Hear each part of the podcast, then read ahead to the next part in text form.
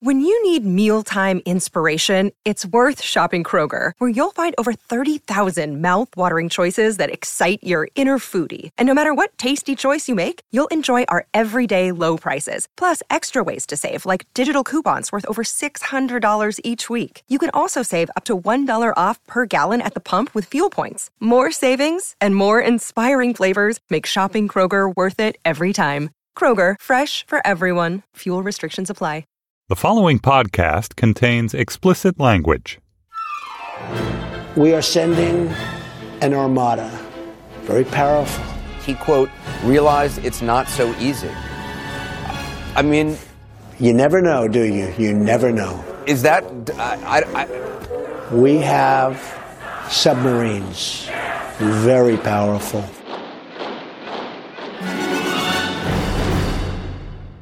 Hello and welcome to Trumpcast, the show about Donald Trump, the president who gives campaign speeches at an Easter egg hunt. I'm Jamelle Bouie, Slate's chief political correspondent and your host for today's show. This past Tuesday saw a special election in Georgia's 6th congressional district, with Democrat Jon Ossoff facing off against a phalanx of Republican candidates in a so-called jungle primary, all vying to either win outright or make the runoff election in June. A solid red district, the Georgia 6th gave Republican Tom Price, now the Secretary of Health and Human Services, nearly 62% of the vote in November.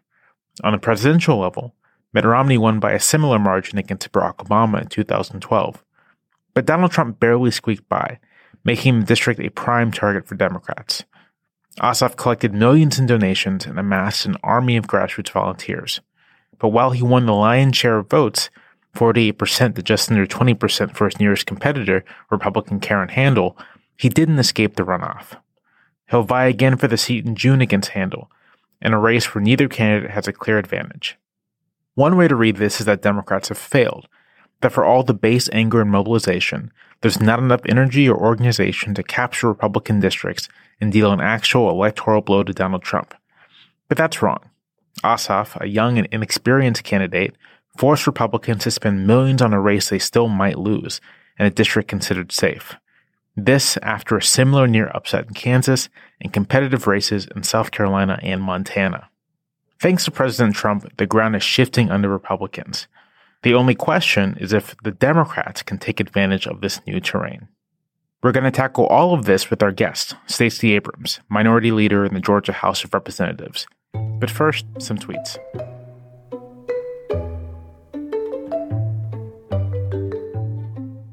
North Korea is looking for trouble. If China decides to help, that would be great. If not, we will solve the problem without them. USA.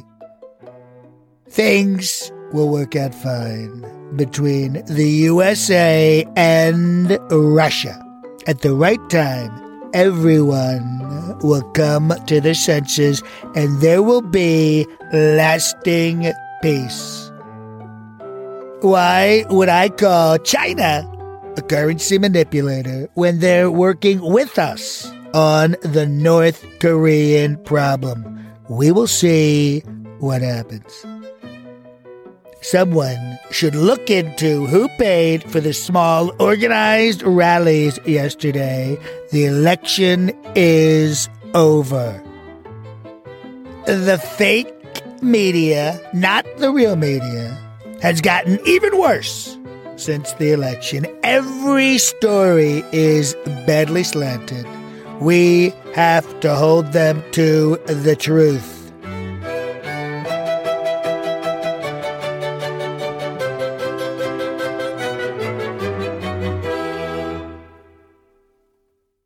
Our guest today to talk about the special election in Georgia is Stacey Abrams, minority leader in the Georgia House of Representatives.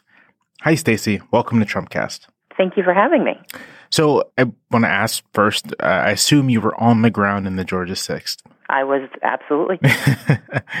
um, and how were things? How how did things look yesterday? How did the lead up to the voting look? What was sort of the the mood on the ground? Were people enthusiastic uh, to vote for um, Jon Ossoff? I think I'm saying his last name correctly. What? Just say a little bit about what was going on on the ground. I, I think to put it in context, when the special election was called, there was very little thought that this would be a hyper competitive race. Uh, the communities in this district are traditionally Republican, are very wealthy communities by and large, but are certainly never thought of as fertile Democratic ground. And by contrast, if you were driving around yesterday, uh, there were volunteers flooding the district, uh, wearing Jon's blue T-shirts, knocking on doors, uh, in places where I have never seen Democratic uh, enthusiasm before. And certainly heading into last night, there was a strong sense that more than the, the punditry saying that this could happen or could not happen, there was a very real sense that winning outright was a possibility. And no one thought that was on the radar uh, four months ago. So last time, last I checked, um, Ossoff fell about a little less than two points short of winning outright. Do you do you think there there was more that could have been done, uh, more resources, more you know, more people on the ground, or is that sort of is, does that just reflect the fact that this is a very Republican district? I, I think this is a sui generis election in that it's a special election in a community where Democrats have not been competitive in a generation. And so figuring out how to win that community, how to win that district required alchemy. Uh, to the extent it's possible to actually perform alchemy, I think Jon did it. uh, it, it was a combination of field and media and and so I think he did all of the things you're supposed to do. Certainly the intensity can always be ratcheted up. You can talk to more people and I think that's not only true in the general election in a you know presidential year, but it becomes even more pronounced in a midterm year, and now in a special election in April in an off year. That result, I think, was an extraordinary result. If I were in charge of the campaign going forward, I think you do exactly what you did before, and you go to places more times than you did before. Uh, but I think it's also important to put into context that this was an election that happened over a four month period, not an election that happened over a year long period. Right. And so, presumably, since the runoff election is in June, there's still a lot to happen here. There's still a lot to do. Um, nothing is really set in stone. A- absolutely. I, I think one of the pockets of opportunity for Jon is what we call the Buford Highway Corridor. Uh, that's one of the places that is very distinct from the rest of uh, that district. It's a largely immigrant community. It has a very heavy Latino and Asian uh, American population, and it's a place that has been traditionally left out of all political conversations. Uh, it's the Chamblee area, the Doraville area. You have a lot of refugee population resettlement. I think that's a place where if he can unlock the potential of that community, that is also uh, a turnout opportunity in the special election runoff that can really tip the balance. So to zoom out a little bit, I know that you have been doing a lot of work on the ground in Georgia to make the state more competitive statewide and in districts around the state. So how does how does this special election fit in to those efforts? What what are there any lessons you can take from this admittedly sui generis election to to use in the future and in other in different places in the state? I think there are three lessons. One is that Jon spent money and time on the ground, and that was a magnified difference. In Georgia, our challenge for Democrats has been that while we talk about ground game, we usually do not have the resources or the willingness to invest heavily and early. The fact that Jon not only went above 40%, which was the normative uh, point count for a Democrat in that area, but came so close to winning outright was directly a reflection of his willingness to do a strong and persistent ground game. I think the second is a reminder for Democrats that our return to power is going to be one of relentless incrementalism. Uh, we keep waiting for the moment where demography tips us into power. That's not going to happen. We only win by actually building infrastructure and reminding people who were Democrats or are Democrats but don't vote actively that it's worth the investment. And we also have to reach out to the new people who moved into the state to let them know that we exist and that they should participate. I think the third is that we have to not extrapolate too much uh, from each election and try to create a template that applies to all elections. Jon was running in a 75% white district with one of the highest per capita incomes in the state and the highest educational achievement in the state. That is not the state of Georgia writ large, and it's certainly not America. And so we have to remember that the state of Georgia is actually, in terms of our uh, voter registration numbers, it's only 56% white, which means you have a, a population of people of color who can be engaged, uh, but that we can't assume that because he did so well in this community that the only way to win is to only speak to people who look like uh, the sixth district of Georgia. You know, so I have I have a lot of family in Georgia. My um, mother's family is from Waycross and Brunswick, and sort of there are lots of lots of people who look vaguely like me down in that part of the state. And um, one thing I, am curious about is what does it? And, and, these are like you know pretty Republican areas of the state, just because of the size of the districts and so on and so forth. So what what I'm a bit curious about is what does that kind of outreach look like for you? What what does speaking to less engaged Black Democratic voters, Latino Democratic voters, people who don't identify with the party or don't really engage with politics, but might if if they hear the right message. What does that look like for you? I think our first responsibility is to know what our message is. Uh, Democrats have spent a great deal of time in Georgia lamenting our loss of power. We were in charge for 130 plus years. Uh, we've been out of power roughly 16 years. And for a, num- a long time, our approach was simply to remind people who used to like us that they should like us again. We have not done, I think, the hard work of actually reintroducing ourselves and inviting people to join our party because of our values. Uh, I give our current state party a great deal of credit for their willingness to, to do that work. But if you're in Brunswick, if you're in Waycross, those populations are largely Republican because that's who votes, not because that's who lives there. And so we have to be willing to actually spend the time to go into those smaller communities, to talk to them about economic issues, but also to talk about uh, moral conversations. That doesn't necessarily mean Christian conversations, but it does mean anchoring our economic and policy messages and the moral values that we hold to be true uh, that I think transcend race and transcend community. The other challenge is that we have to remember that not every black person in Georgia lives in Atlanta, right. and and that means going into uh, Camden County, going down to Lowndes County, going up to Dalton, uh, going to places where we traditionally do not go, finding other communities who are not urban black voters. Uh, so it's the suburban Latino and the uh, rural Asian voter that we have to be willing to talk to. And it's also white voters who are disappointed that after 16 years of Republican leadership, they have not seen their communities advance at all. And so it's no longer possible that if this is simply the province and the, and the fault of Democrats. And so we have to be willing to have a both and conversation rather than this binary conversation we tend to have, which is black urban and white everywhere else. Right. I mean, that sounds a lot like sort of a, a, version of the conversation the National Democratic Party is having. Sort of how do you how do you break out of the urban cores and the urban centers that you spend the most time in and begin to reach out not just to sort of the prototypical suburban white voter, but the the real multitude of voters that exist in all kinds of different places around the country. Well, um, as minority leader, part of my job for the last seven years has been answering that. The way the maps were drawn after the 2011 redistricting, there were only 56 Democratic seats, most of which are clustered in urban centers, predominantly black.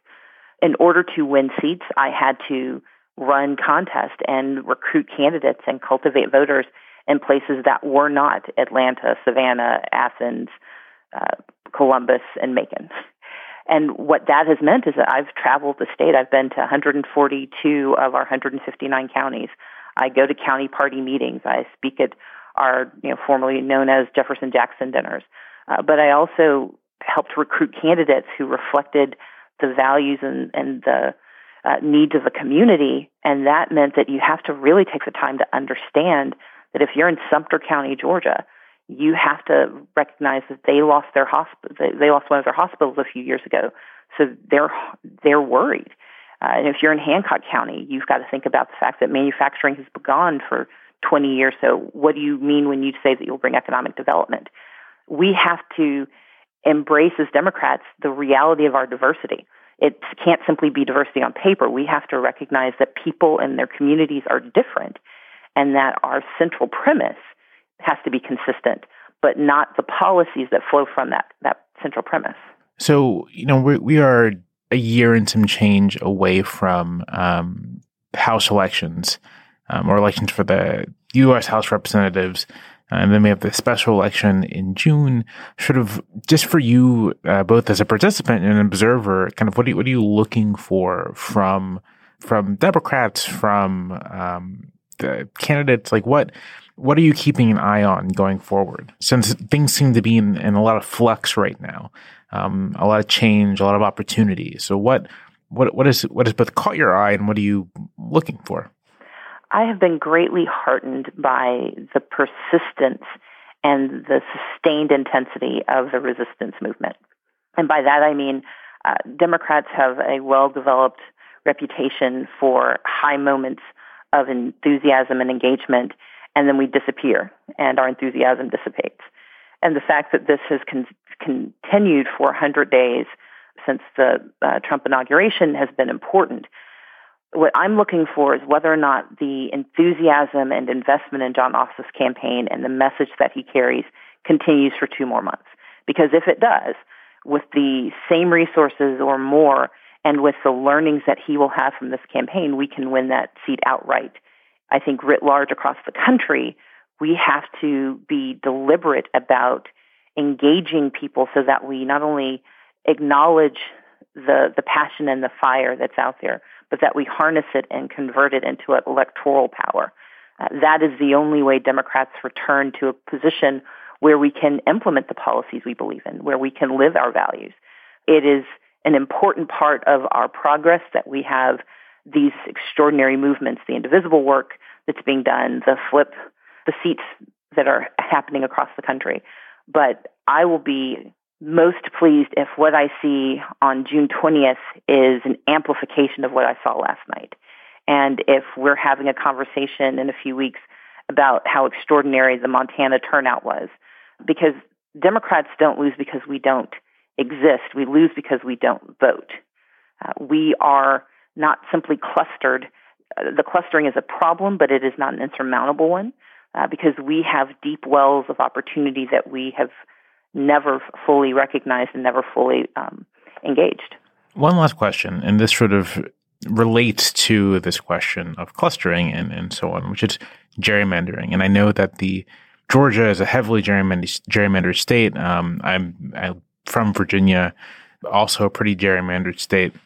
I think it seems like that is a major obstacle to democratic gains, regardless of the kind of improvement they make on the ground. And so, for you, what do you think can be done about gerrymandering in the short term um, to sort of maybe lessen its impact or even begin to reverse it? I, I, think we have to think of it in stages. The immediate issue is winning more elections. Uh, even though lines have been drawn on the congressional level and the state level and local level, part of the utility of those lines is that it fakes us out. And Democrats don't run for seats that we could run for. And so I think the first responsibility is to run for more seats. The second responsibility is to think structurally and strategically about how to push back on gerrymandering. In Georgia, in Virginia, across the country, 27, 2018 will be time to elect governors. Governors in most of these states have the authority to veto maps.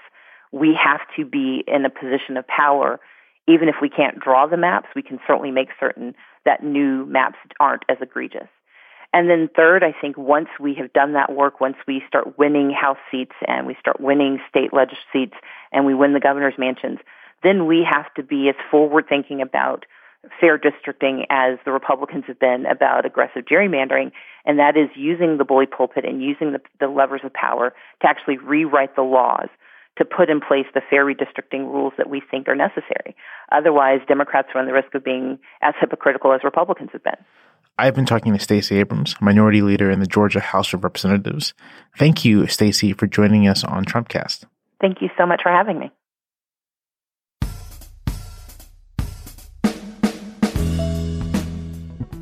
That is it for today's show. Today's Trumpcast was produced by Jason DeLeon.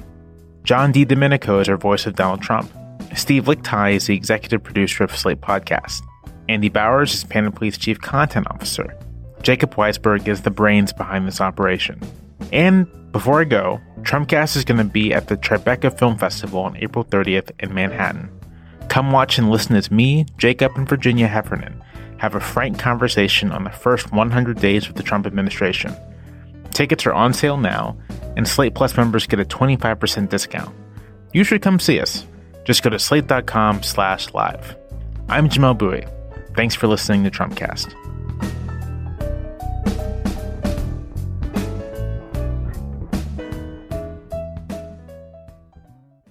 This Thursday at the Kenosha, Wisconsin Convention Center. Come see my never ending victory tour. It's going to be tremendous. We're going to have a great time. We're going to go over all the amazing accomplishments I've done in these soon to be 100 days. Once again, election over. Come see the victory tour.